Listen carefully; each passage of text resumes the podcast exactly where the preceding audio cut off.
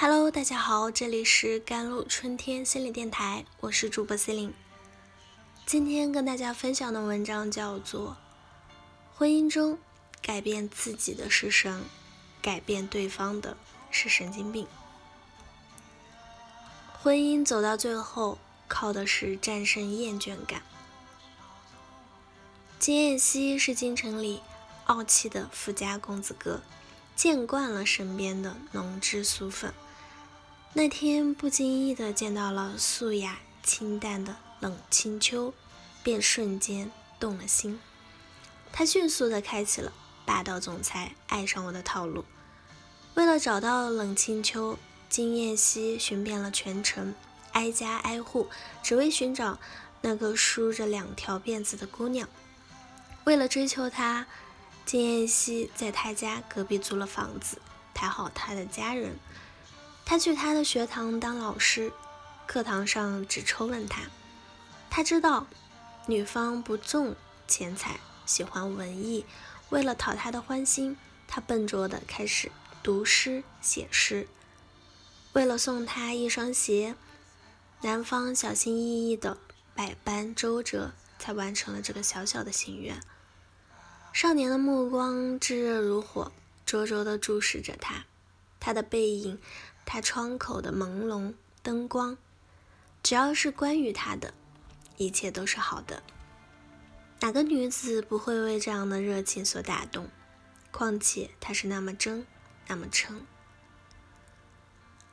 冷清秋接受了他的追求，两人如愿以偿的步入了婚姻。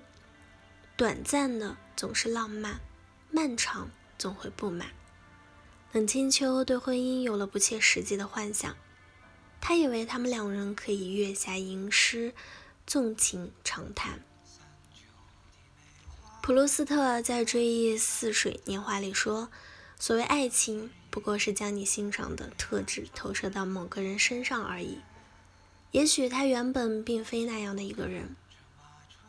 女方不知，他以前所做的一切，不过是刻意营造的人设，是追逐猎物的手段。得到了。”男方便是松弛了，那他的本性也就暴露出来了。新婚期，他便丢下了冷清秋，出去跟那群狐朋狗友吃喝玩乐，彻夜不归。冷清秋坐月子的时候，生病的时候，他都没有在身边照顾。鸡零狗碎的生活，琐事无情的磨损着感情。天长日久。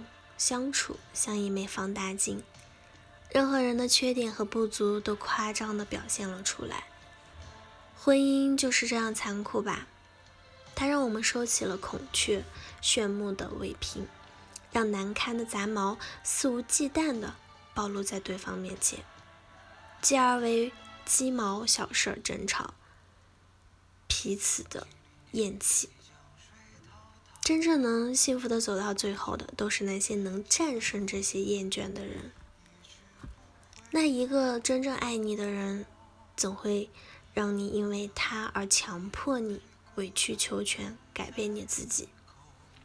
前段时间，我有个男性朋友结婚了，我调侃他从此过上了幸福生活，他却苦着脸，哪里幸福了？以前一个人轻轻松松，一结婚。突然感觉肩膀上有了压力，确实是这样的。男人一旦结婚，他身上增添了新的身份——丈夫、父亲。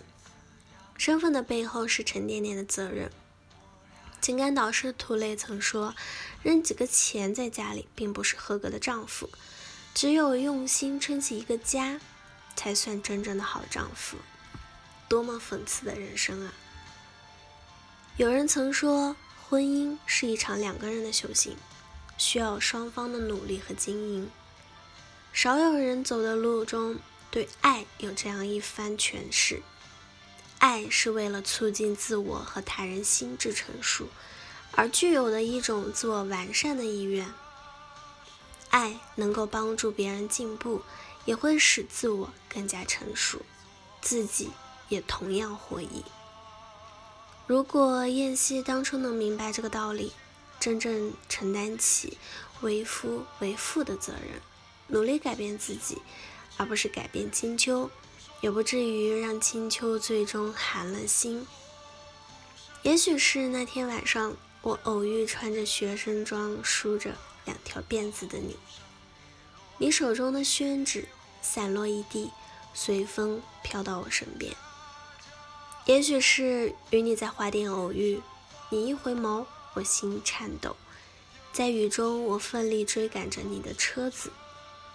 也许是我为你铺了一地的向日葵，我们躺在满山遍野的金黄色光芒中，感觉整个世界都是我们的。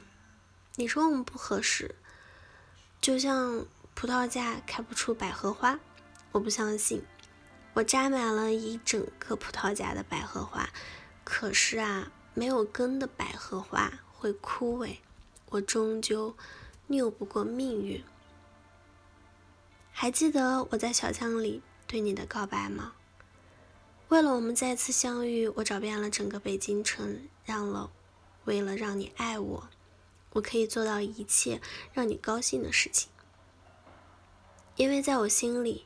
你就是那束百合花，我一定要让你在阳光里温暖的开放，不让你受到风雨的打击。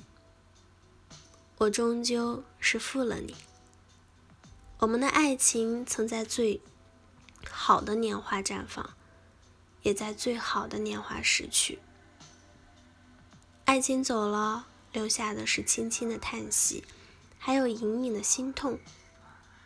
就像美好的花朵。曾经绚烂过，余了，只留下那不忍触及的暗香。好了，以上就是今天的节目内容了。